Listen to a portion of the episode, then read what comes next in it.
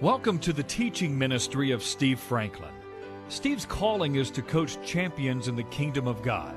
Our prayer for you as you listen to this word of encouragement and instruction is that you'll be built up in your faith and encouraged to take the next step in your development as one of God's true champions.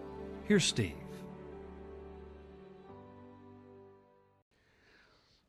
This is the fourth session in our series on relationships. We've talked about how God's desire is to enter into personal relationship with us.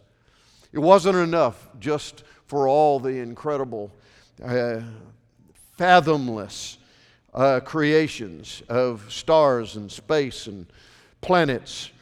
God wanted someone created in His own image and likeness to enter into a personal relationship with we found out that there are at least three different kinds of relationships. Relationships. There are covenant relationships, there are committed relationships, and there are casual relationships. You might know beyond any shadow of a doubt that you've got to invest the most. In fact, covenant relationships require that we invest all that we are and all that we have. All that we are and all that we have. Do you know that your relationship with God is a covenant relationship?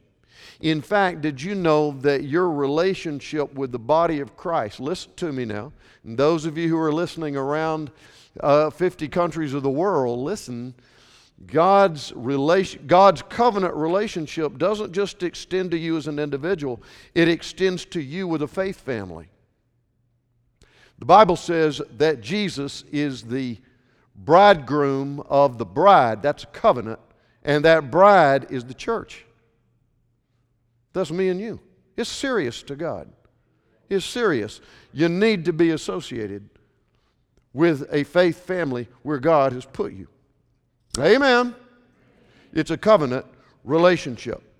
There are committed relationships. You would have that uh, in special friendships, in business relationships, in things where it's another level. It's not where all that I am and all that I have is yours, but it, uh, uh, like marriage and, and like being a believer, is, but it's committed. And there's a high level of investments that are required. And then there are casual relationships where uh, you know you know people uh, at work, you know people at school, you know people at the ballpark, um, and, and, those are casual relationships, and they have some value, um, but they're not something that you commit your life to.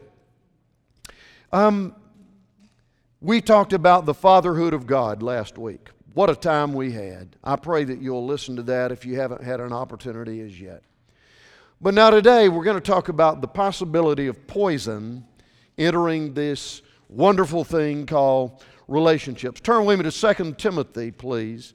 2 Timothy chapter 4. This was Paul's last letter, 2 Timothy. It was written around 67 or 68 AD. And uh, he's writing to young Timothy, who, as a bishop, as an apostle, he had appointed Timothy as the pastor of the church at Ephesus. And in 2 Timothy, uh, I want you to focus in now. You're going to hold this place. We're going to turn to other places. But 2 Timothy 4 is where we're going to come back to. In verse 14, we see a very strange passage of Scripture. Verse 14 says, Alexander the coppersmith, a coppersmith was quite a businessman in first century culture. Alexander the coppersmith did me much harm. Hmm. How would you like to be in Holy Scripture the rest of eternity with your name on it as being uh, uh, somebody harmful to a, an apostle of God. Woo.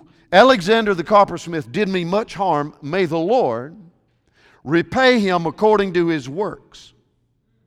You also must beware of him, for he has greatly resisted our words, the words that the Spirit of God has given to us, the holy Word of God, that many of which are in the canon of Scripture, has been resisted by Alexander the coppersmith.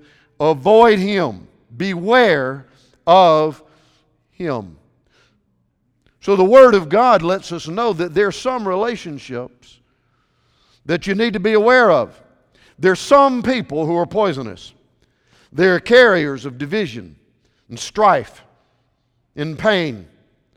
And if you succumb to getting in connection with these people, it will block your blessing because it will affect the internal atmosphere of your inner man. So there are some relationships we have to be very, very discerning about.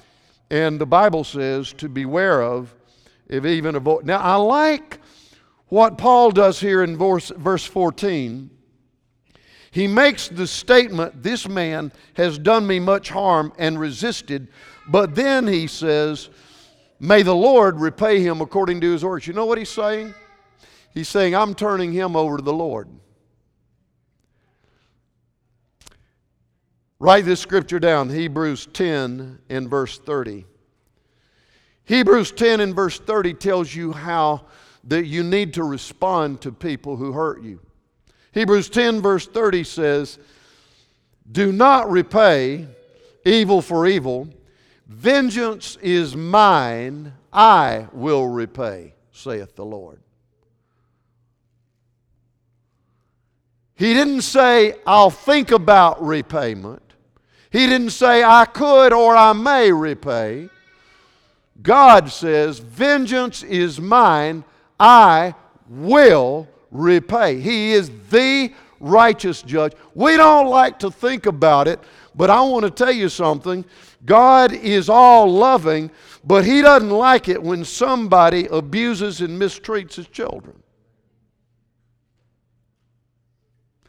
And I don't care if you're 90 years old or you're 90 days old. He doesn't like the abuse and mistreatment of his children. Our job, like Paul said, our job is to commit retribution to God, the righteous judge, and not hold on to it and try to make somebody pay because we want to see them pay. Because the more we hold on to something that is not our right, the more we will become obsessed and controlled by trying to make somebody pay instead of releasing it over to God and being able to go on and walk in the blessing of the love of God. If you are consumed with trying to make them get it, trying to make them pay, it's going to hurt nobody but you and those closest to you you better believe those who are in covenant with you will also be hurt by your obsession with trying to make them pay. God says that's His job. Our job is to forgive, to go before the throne of God, to forgive and to release. To forgive and to release. To forgive and to release. But now I want you to see something else here in 2 Timothy 4. No, before we do that, I got, I got to take you to the right. Hold, hold your place right there. I want to show you something very interesting. Go to the right to the book of Philemon. It comes right before Hebrews. If you go to Hebrews, you've gone too far. Philemon is very close to 2 Timothy. There's only one chapter in the book of Philemon. And we hear about someone else here in verse 24. Paul is talking about the companions who were with him. This was written about 60 or 61 AD. Paul was in his first Roman imprisonment. And he's talking about those who are with him. Look at verse 23. Epaphras, my fellow prisoner in Christ Jesus, greets you, as do Mark, Aristarchus, Demas, D E M A S, and Luke, my fellow what? My fellow laborers. These are workers with me in the gospel, and they are my compatriots, even as I have been arrested for the preaching of the gospel, and am in Rome sending you this letter, Philemon. So I want you to pick out the name Demas, and I want you to remember the name Mark as well. Now, turn back to the left And I want you to go to the book of Colossians, chapter 4. Colossians, chapter 4. It comes right after Philippians. Colossians, chapter 4. Love to hear those pages turning. And for those of you who are using electronic Bibles, just don't get stuck on another site. Just stay with the Word of God.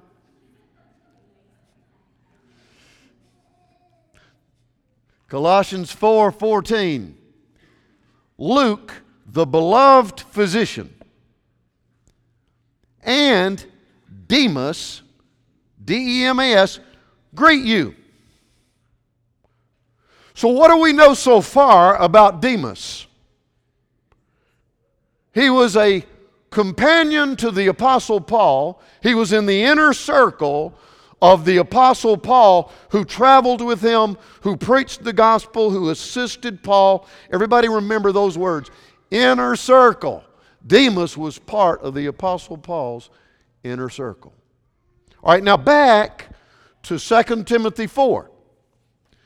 Back to 2 Timothy 4.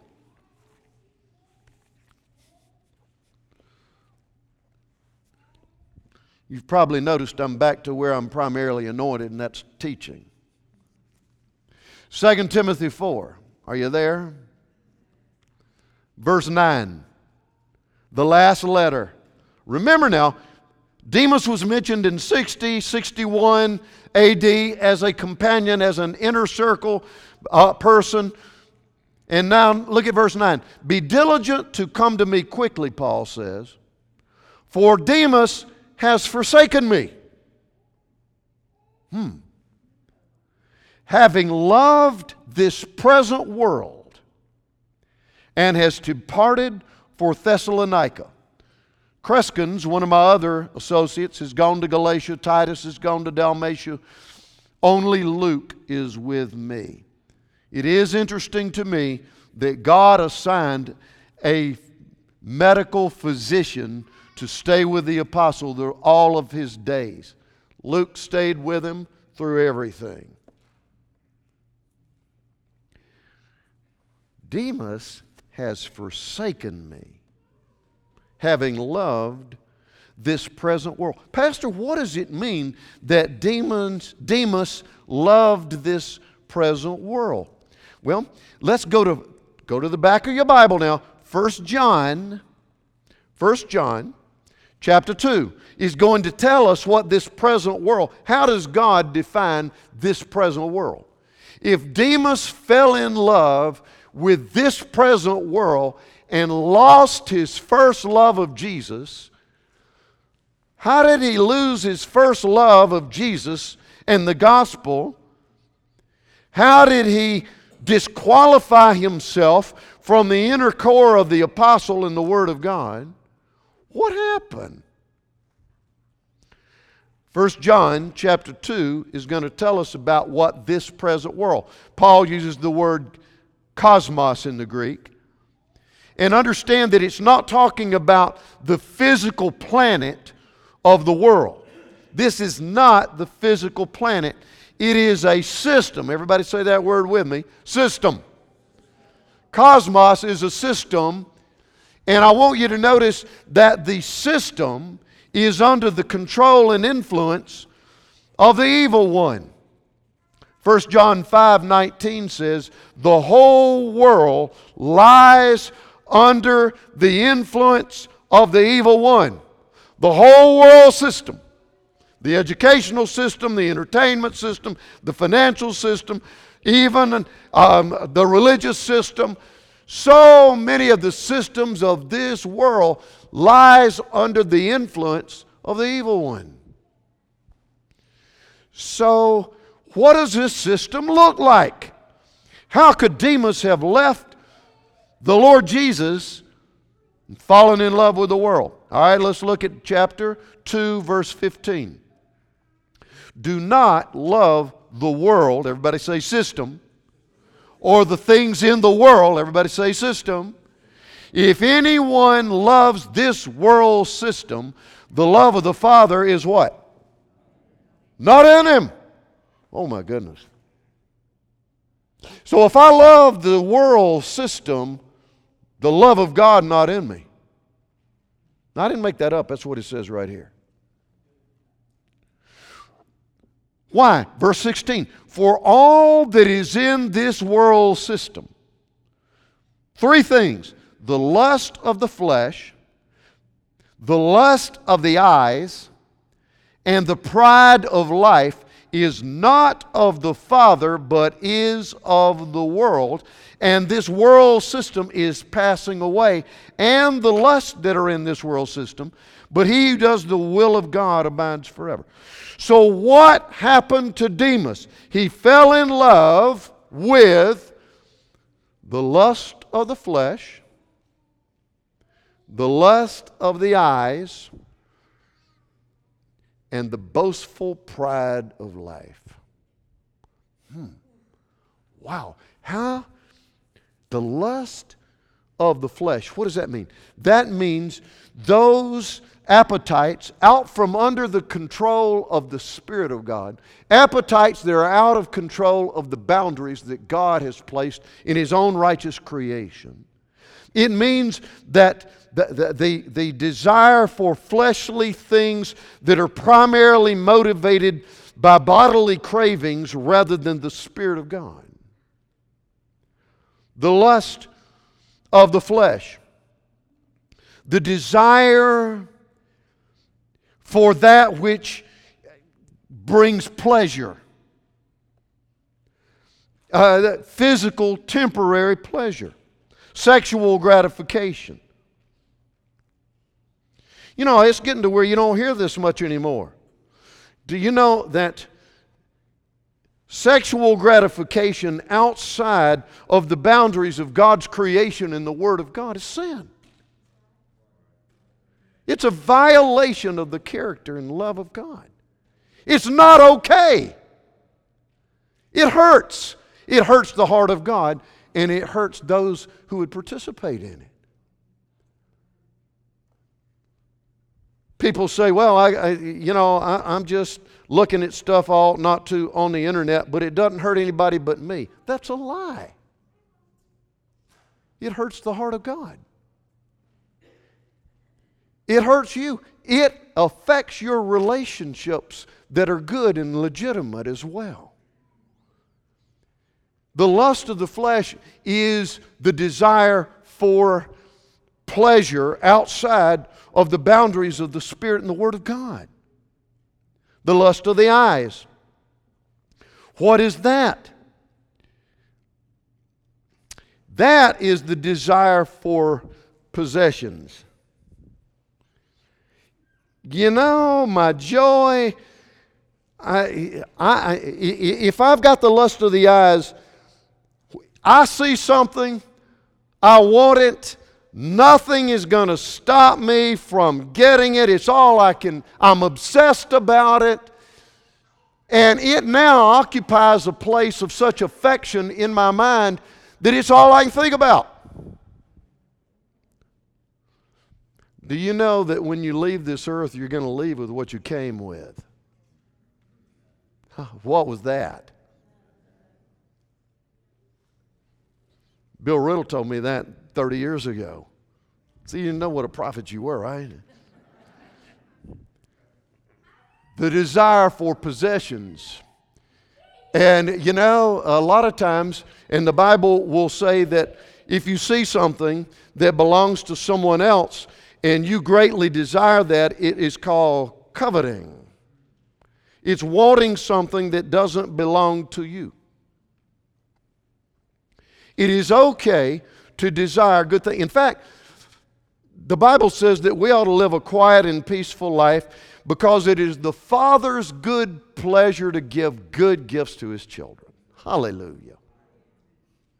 That's His intention, to give good gifts to His children. But you know what? We ought to understand that if all we can see, that we're constantly desiring whatever we can see with our eyes so that we can possess it, we need to understand that there is no power in possession except self destruction.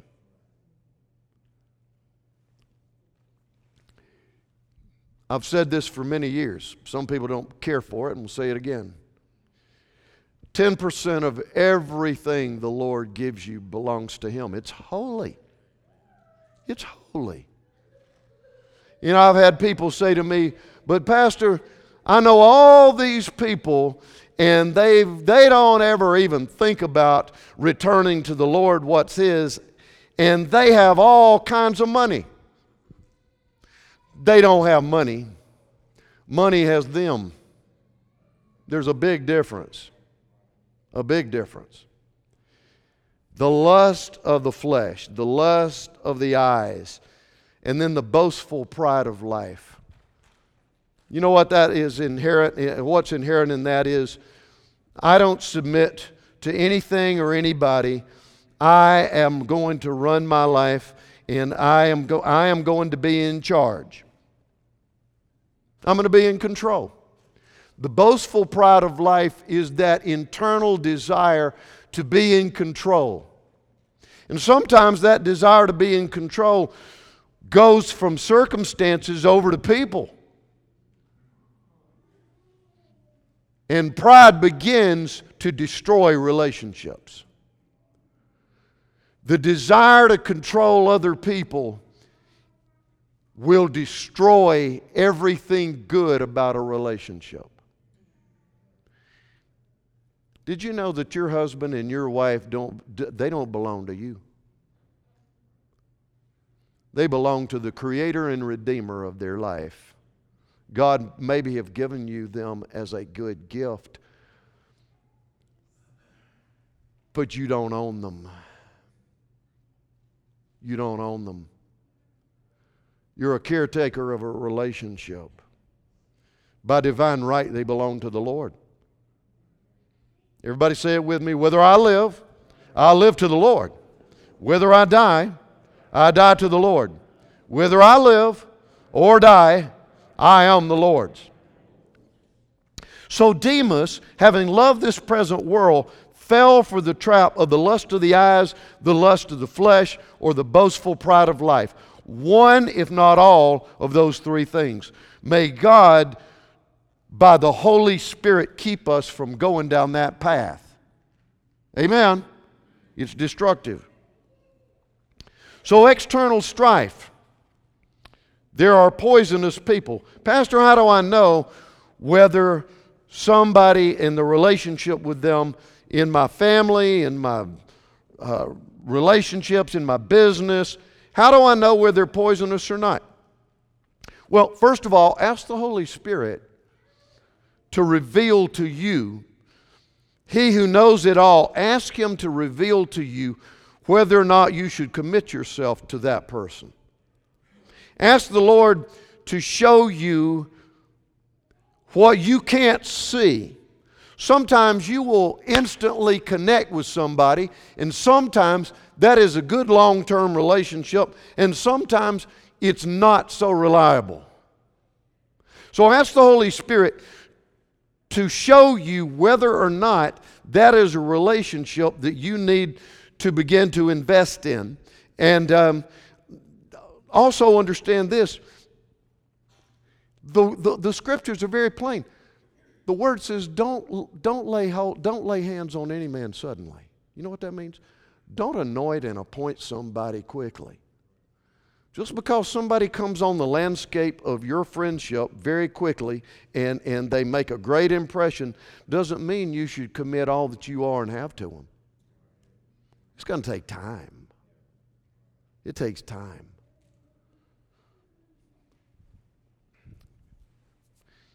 Many ministers listen to our word. I want to tell you, heed the word of God. Don't lay hands on any man suddenly. Don't anoint and appoint quickly. Give time for track record and faithfulness. Boy, what an incredible principle that is. Ask the Holy Spirit for discernment. Don't commit too quickly. And then, last, are you ready for this one? You're not going to like this one. It is sometimes impossible to know. You're just going to have to suffer through it. Do you not think that the Apostle Paul had some discernment? Do you not think that he listened to the Holy Spirit? He spent years with Demas. Years. He mentioned him in Holy Scripture as one of his compatriots. Do you think he was just spiritually dumb? No. Here's what I'm trying to tell you. Sometimes there are relationships that you're just not going to know about that are going to turn sour somewhere along the line. And you're going to have to call on God's grace to help you suffer through that and ask the Lord. Listen, when you're suffering because of somebody who's hurt you, that you've been in a long relationship with, you've got a great opportunity here. Oh, no, I, no, listen to it. You've got a great opportunity. You've got a great opportunity to take the high road and go before the throne of God and forgive them even though you don't want to nor feel like it. You're going to have a great opportunity here to listen, not only go before the Lord and forgive, you've got a great opportunity to humble yourself. And can I tell you something? When you humble yourself, God is very attracted to you. Humble yourself under the mighty hand of God that He may exalt you at the right time. Jesus said, If you will humble yourself, you will be exalted, promoted.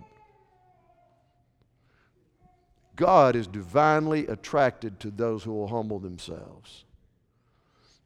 But, Pastor, I know I was right. We're not talking about being right, we're talking about humbling yourself. What an opportunity, even when you're suffering, what an opportunity to have the favor and the blessing and the promotion of God. And it almost always comes in that time of pain.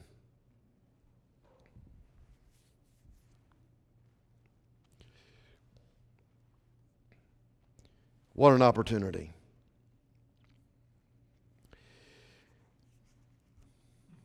And last, I want you to look at a passage that is going, I hope, to haunt you. It has haunted me now for almost 30 years, and I'd like to share my haunting with you.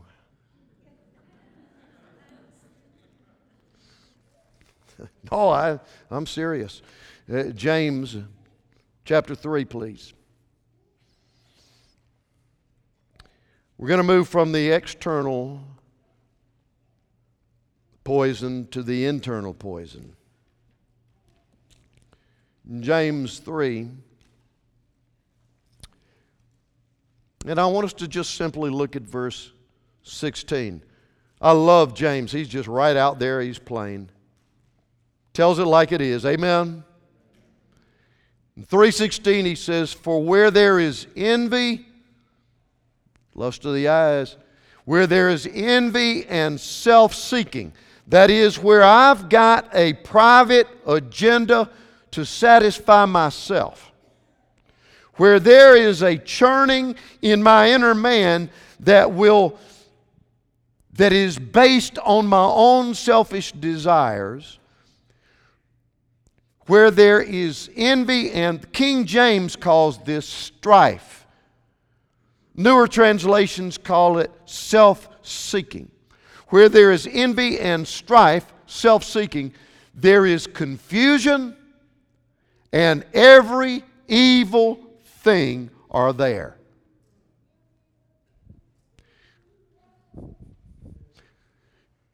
Do you want to invite evil and confusion and every evil thing into your marriage? Do you want to invite every evil thing into your relationship with your children? Do you want to invite every evil thing into the office there where you work? Do you know that if strife is churning in that home, in that marriage, in that office, in that ballpark, where on that team, in the athletic program, in the administration, in the church, if there is strife churning, it becomes very attractive to the evil one. And that door is then open for every evil thing and confusion. You just can't seem to make any progress. You just can't seem to get anywhere. Nobody knows exactly. There's no leadership, there's no clarity where strife exists.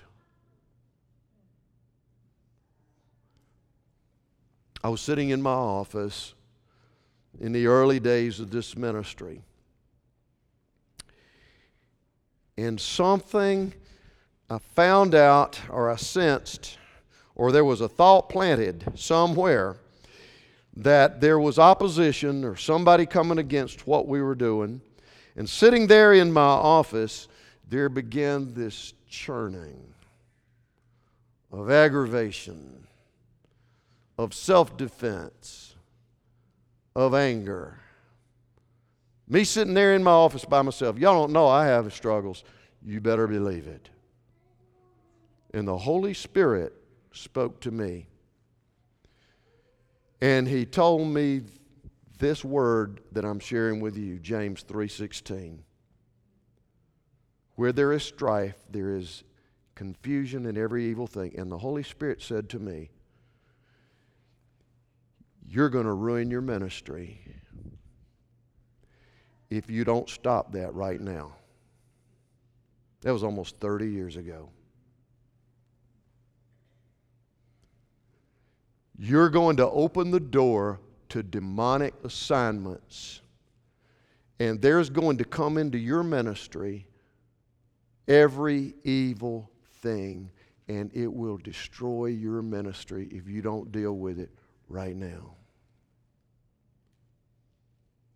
By the grace of God, in the quietness of my own office with nobody around, I said, God, your word is true. This stirring is sin. And I, I tell you this right now, by your grace, I make a vow to you today. I wrote it down. I make a vow to you today that I will not enter into strife with anybody at any time about anything. I wrote it on a paper, I stuck it where I study, and I've lived by it for 30 years, almost.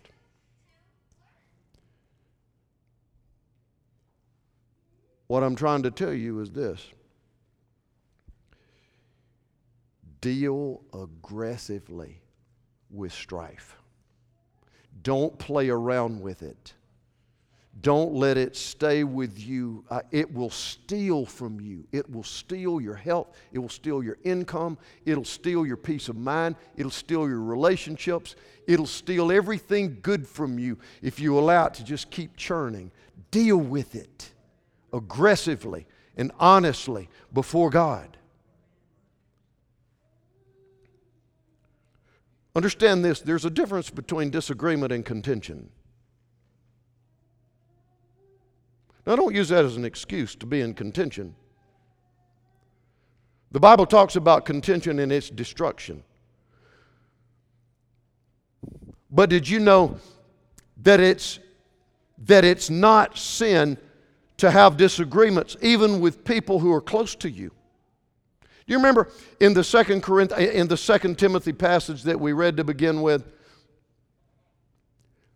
Do you remember one of the names that was mentioned there when Paul said, Who was with him? We read about it in Colossians. We read about it there in, in, in chapter 4 and verse 11 of 2 Timothy. Only Luke is with me. Get Mark and bring him with you. Have you ever read the 15th chapter of Acts? John Mark was Barnabas' nephew. Paul and Barnabas were a mighty, mighty team. They're going all over the place. The Spirit of God was doing great and mighty miracles. They were a mighty team. And Paul said to uh, Barnabas, you can read about it for yourself. Okay, it's time for us to go back to the churches we've been to and solidify them, encourage them. And um, Barnabas said, Let's go.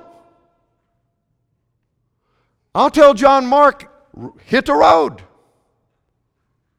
Paul said, Oh, no, you won't. We're not taking him.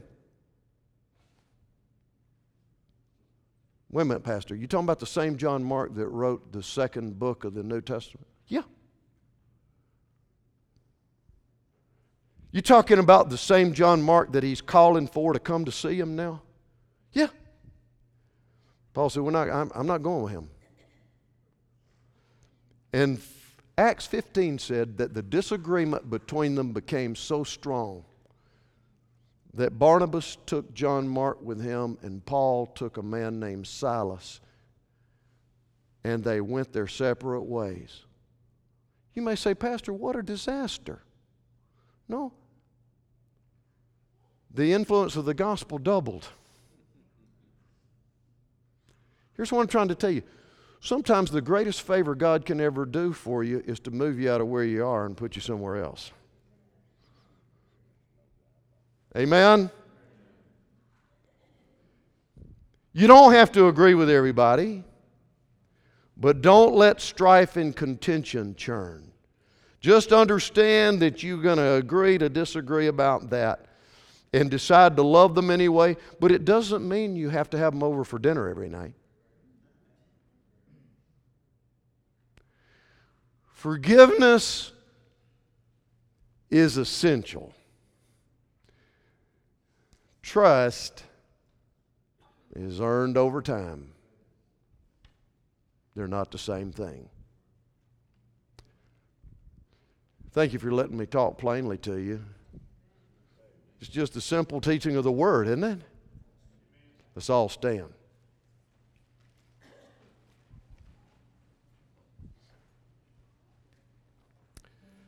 Father, we bless you and praise you for your mighty and holy word. Now, we ask that you would make our spiritual senses more sharp. May we discern more quickly what you have brought into our life or what you are trying to tell us to beware of. May we listen to your spirit. May we listen to the voices of those we're in covenant with. May we listen to our covering. But may we first and foremost hear the voice of God and obey. Forgive us for our independence and our disobedience. Forgive us for that innate desire in our flesh to control circumstances and people. We repent of it, Lord. Lord, right now we ask you to identify to us any strife that is in us. And give us the resolve to aggressively come against strife immediately, to refuse to allow it to abide in the inner atmosphere of our spirit and our soul.